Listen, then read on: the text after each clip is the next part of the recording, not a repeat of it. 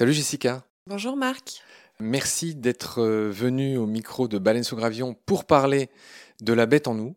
C'est ton livre qui est sorti en 2021. Oui. Dont le titre est éloquent, hein, La bête en nous. Tu montres que tout ce qu'on appelle le propre de l'homme existe en fait sous des formes différentes, mais euh, tout à fait compréhensibles et très très bien étudiées aujourd'hui. Tout ce qui est rire, tout ce qui est guerre, tout ce qui paraît être le propre de l'homme, bah, ça existe aussi chez les animaux. Donc La bête en nous, c'est un bouquin qui est sorti chez Humaine Science en 2021. C'est pour ça que je t'interviewe aujourd'hui. Et avant de dire ce que tu as fait d'autre, on va te présenter brièvement. Donc j'ai le plaisir d'annoncer que comme moi, tu es Lorraine. C'est ça, je suis née à Longeville-les-Messes, pour être exact. Alors, je n'y suis pas restée longtemps, les trois premières années de ma vie, donc j'ai peu de souvenirs de cette période-là. Mais effectivement, on a ce point commun. Jessica, tu habites à Nîmes, tu es paxée, tu as trois filles. Oui, alors Chiara, la plus grande qui a 12 ans, Anna qui a 8 ans, et la petite dernière, Rose, qui a 4 ans. À un moment de nos discussions, il sera peut-être question d'elle quand on parlera de jeux. On en a parlé en préparant l'émission. Tu es écrivaine, éthologue, tu es même animatrice de télévision. Les fans de chats euh, parmi les auditoristes euh, te connaissent puisque tu as présenté en 2017, je crois que c'était sur TF1, une émission qui s'appelait La vie secrète des chats. Oui. Qui était narrée par Valérie Damido. C'est ça. Et tu avais deux euh, co-animateurs qui sont Laetitia Barlerin oui. et Thierry Bédossa. Oui, alors Thierry Bédossa a animé les saisons suivantes avec Laetitia. Et moi, c'était la saison 1 aux côtés de Laetitia, seulement. Ah, alors comment ça se fait? Parce que j'ai décliné euh, les saisons suivantes. Pour des raisons personnelles, j'avais des projets, euh, des projets de voyage et puis euh, d'autres projets professionnels et, je ne pouvais pas mener à bien l'ensemble de ces projets en même temps. D'accord. Tu es aussi directrice de la collection, en l'occurrence Mondes Animaux chez Humaine Science. Il se trouve que le bouquin pour lequel tu as la gentillesse de venir nous voir aujourd'hui, La bête en nous, est publié chez Humaine Science. Et toi, tu es donc aussi directrice, donc tu t'auto-publies en fait. Alors presque, on va dire que La bête en nous, effectivement, euh, marque le début de cette collection. Et puis, il y a d'autres titres qui sont rentrés depuis, on aura l'occasion d'en discuter. Et la collection ne cesse de grandir avec euh, des scientifiques qui ont tous un domaine de compétences privilégié. Il y a combien de bouquins euh, dans cette collection Mondes Animaux? Alors aujourd'hui, il y en a trois, mais ça n'arrête pas de grandir et il y en a d'autres qui vont arriver bientôt. D'accord. Tu as fait un double master en neurosciences, cognition, comportement et cerveau. Double parce que tu as aussi fait un cursus en psychologie et on le comprend euh, à la lecture de ton livre. Euh, tu as fait ça à Tours, donc tu, tu es quelqu'un qui voyage beaucoup. Il y a même des histoires de Martinique chez toi, je ne sais pas bien les situer. Alors Tours, ça marque, on va dire, ma vie étudiante. J'ai passé euh, quatre années de ma vie à Tours pour euh, réaliser mon master et ma thèse de doctorat. Je suis partie ensuite faire mon postdoc à Paris, donc euh, rien à voir avec Tours. La Martinique, c'est beaucoup plus récent. Quand j'ai quitté la société pour laquelle je travaillais, j'ai éprouvé un besoin de changement, d'évasion, finalement d'être plus près de la nature aussi, parce que la Martinique reste encore relativement sauvage. Et j'ai donc mis en place ce projet de voyage avec ma famille pendant un an qui a consisté euh, à découvrir la beauté de la flore et de la faune martiniquaise. Oui, tu as découvert aussi les dauphins, on en parlera dans l'émission. Tu es devenu docteur en 2007. En 2019, tu as coécrit un livre qui s'intitule La vie secrète des chats, qui j'imagine était le pendant de l'émission de télé qu'on a déjà dite. C'est ça, c'était l'adaptation du programme télévisuel. Allez, combien de ventes, soyons précis Ça a marché? Ça a marché, euh, je n'ai pas le nombre exact en tête, mais au moins plus de 10 000 euh, la première année, oui. D'accord. En 2020, euh, tu as écrit un autre livre qui est sur la table, là, à côté de nous. Tu as écrit Dans la tête d'un chat, que tu as la gentillesse de me dédicacer aussi. Alors, avec toi, on aurait pu faire plein d'émissions. C'est vrai, on aurait pu faire une émission sur les chats. J'aurais pu me rattraper de cette émission que j'ai faite sur l'impact sur la biodiversité des chats, qui ne m'a pas valu que des amis, mais qui était très euh, factuel, euh, scientifique. on ne faisait que relater ces évidences et j'ai quand même envie de faire une émission sur les chats, mais on va dire le pendant biologique, entre guillemets, historique du chat. C'est un animal fascinant, bien sûr. On fera peut-être ça une autre fois avec toi. Ça, c'était en 2020, donc ce bouquin sur les chats, chez Humaine Science aussi. En 2021, donc je l'ai dit, c'est le livre qui nous réunit aujourd'hui, La bête en nous. En 2021 aussi, chez Larousse, tu as sorti un livre qui s'intitule Le grand livre de l'intelligence animale qui est ce qu'on appelle un beau livre, dans lequel il y a beaucoup d'images. Je l'ai un peu regardé hier soir pour préparer l'émission. Il est fascinant, enfin je dis vraiment pas ça pour faire ta promo, mais il y a plein de petites anecdotes sur tous ces stratagèmes que font les animaux. On va le parcourir quelques secondes. Tu compares la souris et l'éléphant, euh, et tu expliques que c'est pas si euh, facile de comparer tout ça. Tu parles du fameux test du miroir, qui implique une conscience de soi chez les animaux. Voilà, tu parles de toutes ces intelligences différentes. Tu parles de l'intelligence collective. Alors là, forcément, au premier rang desquels il y a les fourmis, les abeilles. Euh, tu parles de ces fameux champions euh, que sont les corbeaux, les choucas. Tu parles des castors qui construisent leurs fameux barrages. Tu parles des cyclidés, les chagrins d'amour des cyclidés. Ben ça, on en parlera dans notre émission, etc., etc. Voilà, il y a plein d'illustrations. Oui, l'idée c'était vraiment de rendre cet ouvrage accessible à un public que je n'avais pas encore ciblé à, travers mes essais euh, dans la tête d'un chat ou la bête en nous, qui était le public aussi des enfants. Comme j'ai trois filles, comme tu l'as souligné, qui s'intéressent quand même à ce que je fais, euh, je me suis rendu compte que, étant donné leur âge, elles ne parvenaient pas encore à, lire mes essais. Enfin, c'était un peu juste pour celles de 12 ans. Et j'avais cette volonté de créer un livre spécialement euh, aussi pour elles et puis pour ceux qui aiment les beaux livres, c'est-à-dire avec plein de photos, parce qu'il y a des personnes aussi qui n'aiment que ce type de livre, et donc de rendre l'éthologie euh, accessible, encore une fois, ce qui est, ma volonté première, au plus grand nombre. Tu es jeune, hein, j'ai pas dit, mais tu es né en 82, oui. fameuse Longeville-les-Messes, les fameuses origines lorraines que je n'ai de cesse de souligner. Tu as évidemment aussi écrit euh, des publications scientifiques. Je vois qu'en 2020, euh, tu as publié quelque chose qui concerne les vieux chiens dans PLOS ONE. En une phrase, c'est quoi le pitch? C'est euh, l'évaluation de l'intelligence relative du vieux chien versus le chien jeune. Ah oui, et donc tu as une conclusion intéressante à nous dire? Effectivement, ça on s'en doutait bien, c'est que malheureusement, euh, on est face à un déclin cognitif avec l'âge, y compris chez le chien. Chez l'homme, on le connaît bien, mais chez le chien, ça arrive aussi. Ah oui, donc il y a aussi les Alzheimer chez nos Doberman. Tout à fait, oui. Alors on les appelle pas Alzheimer, mais ça y ressemble beaucoup. D'accord. En 2019, tu as fait quelque chose qui concerne les rythmes alimentaires du chat. Pareil, qu'est-ce que tu en as conclu d'intéressant? Alors, on a pu montrer, euh, grâce à un, dispositif euh, vraiment euh, très particulier qui était utilisé auparavant par l'armée quand même, c'est-à-dire un suivi en trois dimensions des chats dans une pièce, va suivre leur activité spatio-temporelle au cours du temps. Et ce qu'on a pu montrer, c'est que leur rythme biologique est marqué par des pics d'activité au crépuscule et à l'aube, et que c'est donc ni, si vous voulez, un animal nocturne ou ni un animal diurne, c'est un animal qui a des pics d'activité à ces moments-là. Ce qui explique parfois le désarroi des propriétaires de chats qui n'en peuvent plus que leur chat s'active la nuit. Oui, et puis on en avait parlé dans nos fameuses émissions sur l'impact sur la biodiversité. C'est malheureux parce que euh, ces heures-là que tu viens de mentionner, ce sont les heures de très grande activité de la plupart des animaux. Euh, je pense aux oiseaux, je pense aux micro-mammifères. Oui, la nature est bien faite, entre guillemets. C'est-à-dire s'il n'y avait pas ce nombre de chats considérable, le chat reste un prédateur et normalement, euh, ces pics d'activité sont justement associés aux pics d'activité de ses proies. c'est pas pour rien. Voilà, c'est pas pour rien. 15 millions de chats en France, je le rappelle, contre un peu moins de 8 millions de chiens. Il y a encore 20 ans, il y avait à peu près autant de chats que de chiens en France, mais là, il y a une explosion. Un gros boom. Ouais. Bon, bref, c'est pas une émission sur les chats, mais, mais tout ça est intéressant. Voilà pour ce qu'on pouvait dire pour te présenter, Jessica. On va commencer à parler de ton livre, qui a le bon goût d'être divisé en cinq chapitres. Oui. Je rappelle que le titre, c'est La bête en nous. Et ton premier chapitre s'intitule Le déni.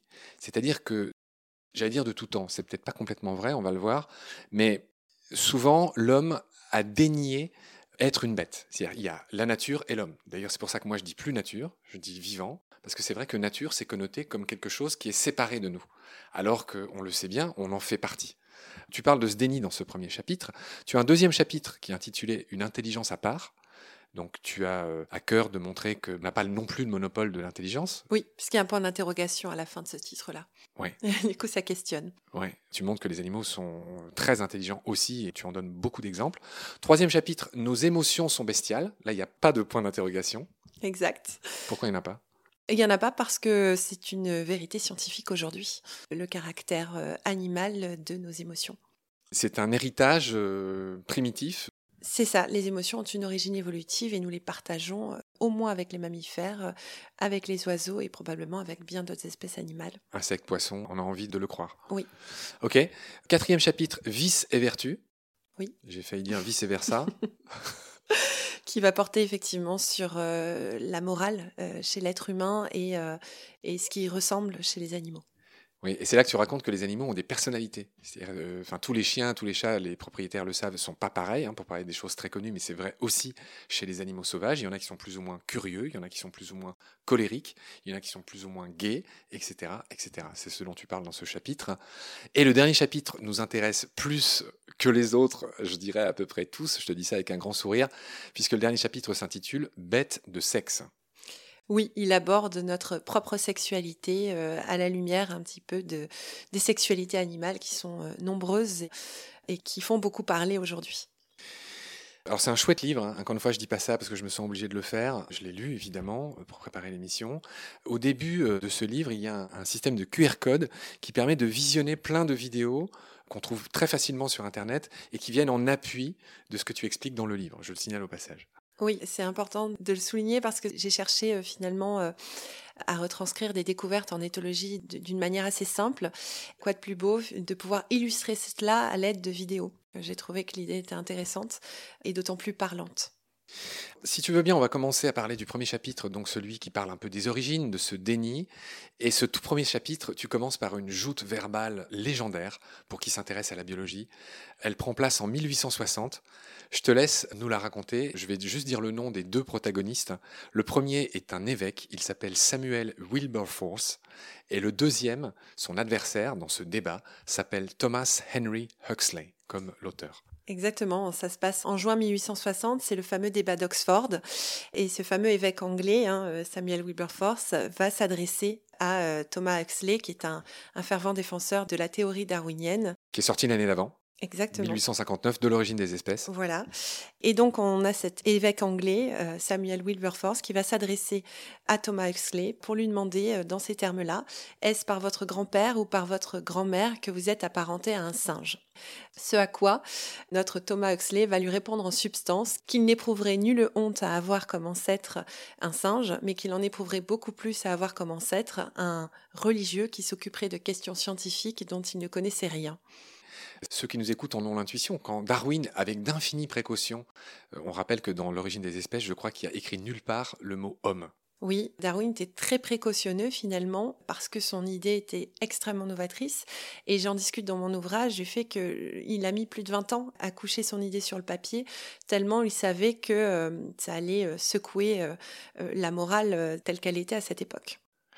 On parle de ça parce qu'on est dans un chapitre qui s'appelle Déni dans ton livre qui s'intitule La bête en nous, parce que tu montres au début de ton livre que de tout temps, l'homme a voulu se distinguer de l'animal et renie ses origines. Bah, descendre d'un singe, on le voit à l'époque de Darwin, c'était déjà euh, ce qu'on a appelé une blessure narcissique. C'était impensable. Dans la salle de ce débat, il y avait le vice-amiral Fitzroy. Je veux bien que tu nous rappelles qui était Fitzroy. Alors Fitzroy, c'était un météorologue et euh, quand il va être face à ce débat, il va être absolument révolté parce que c'est un fervent croyant aussi.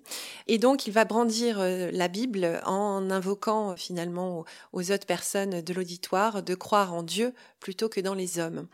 Et j'ai souhaité parler de cela parce que, pour la petite histoire, Fitzroy connaissait très bien Darwin, puisqu'il était le capitaine sur le fameux Beagle. Et il avait lui-même choisi euh, ce jeune naturaliste qui était Darwin, qui était seulement alors âgé de 22 ans lorsqu'il est, il est parti sur cette expédition-là. Et j'imagine que cet homme-là n'aurait jamais pu se douter hein, que ce jeune Darwin, avec lequel il avait tant échangé sur le bateau, avec lequel il avait euh, partagé certainement euh, beaucoup de, discussions, allait finalement euh, sonner le glas de la création. On parcourt un peu les époques avec toi dans cette première partie de ton livre.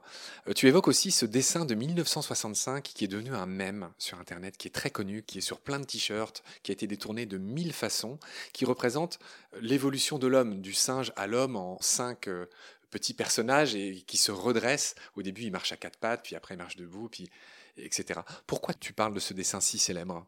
J'ai trouvé ça intéressant d'en discuter lors d'un paragraphe parce que justement, euh, lorsqu'on voit ce dessin, on a l'idée d'une ligne directrice, c'est-à-dire d'aller de quelque chose de, très animal vers quelque chose de plus fini, de plus abouti, comme si l'homme était une version euh, finie en fait. Hein, euh, et finalement, quand on y regarde de plus près, je trouve que c'est une vision erronée de l'évolution. Et ça, j'en discute aussi dans mon ouvrage en imaginant, à mon sens, un arbre phylogénétique, un arbre évolutif pas seulement en deux dimensions, comme on a l'habitude de le faire, mais plutôt en trois dimensions, un arbre qui est absolument foisonnant.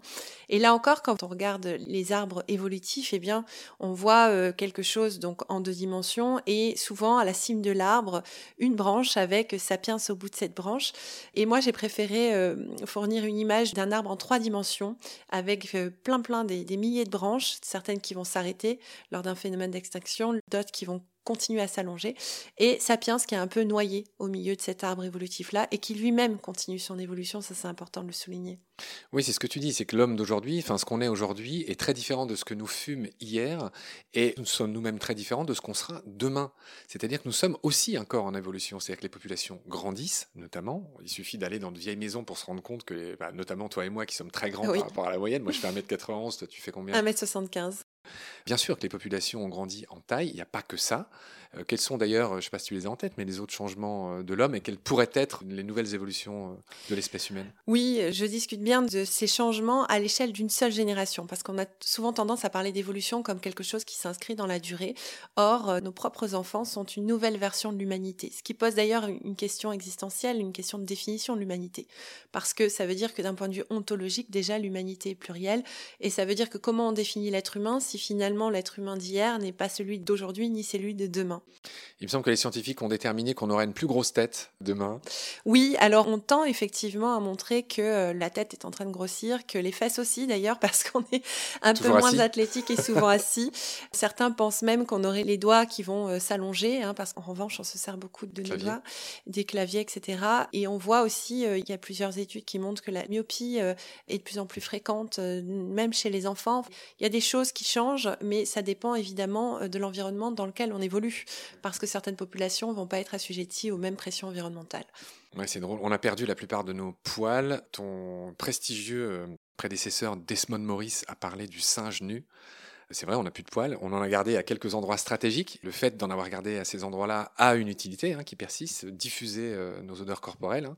c'est disgracieux. On n'aime pas, mais euh, ça vient de ce lointain passé. Oui, et pas seulement. Par exemple, je parle des poils pubiens. J'ai vu une étude il n'y a pas longtemps là-dessus qui expliquait que euh, ça permettait de, justement, en termes de flore bactérienne, ça avait une utilité aussi là-dedans. Pas seulement pour, du coup, la sécrétion d'odeurs corporelles hypothétiquement attractives pour d'autres individus. Chère Jessica, on va s'arrêter là pour cet épisode. J'aurai le plaisir de te retrouver bientôt pour la suite de ce déni, de cette grande partie de ton livre, où on va parler des différentes perceptions des animaux à travers les âges. On l'avait déjà fait dans Baleine sous gravillon avec Gilles Verviche. Tu m'as fait l'honneur d'écouter les épisodes d'ailleurs. On parle de ce rapport entre l'homme et la nature. Il a considérablement évolué au fil des millénaires. Il y a eu des hauts et des bas. Là, on en est surtout à un bas, mais euh, on est passé par différents stades qu'on va détailler avec toi dans un prochain épisode. Merci beaucoup pour tes lumières, Jessica. Merci, Marc. Je te retrouve très vite pour la suite. Prends soin de toi. Salut. À bientôt.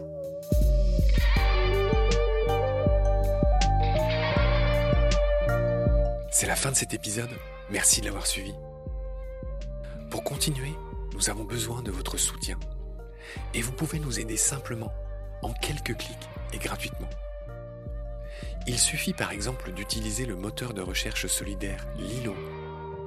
Ainsi, chacune de vos recherches sur Internet générera des gouttes qui seront reversées au projet de votre choix, comme Baleine sous gravillon par exemple. Vous pouvez par ailleurs vous abonner à nos podcasts comme d'habitude, partager les liens, devenir adhérent de l'association BSG ou encore faire un don sur Helloasso ou sur Tipeee. Grand merci par avance.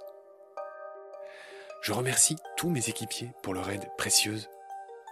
Je vous retrouve bientôt pour de nouveaux épisodes. Et d'ici là, prenez soin de vous et de ce qu'il y a autour de vous. Merci. À bientôt.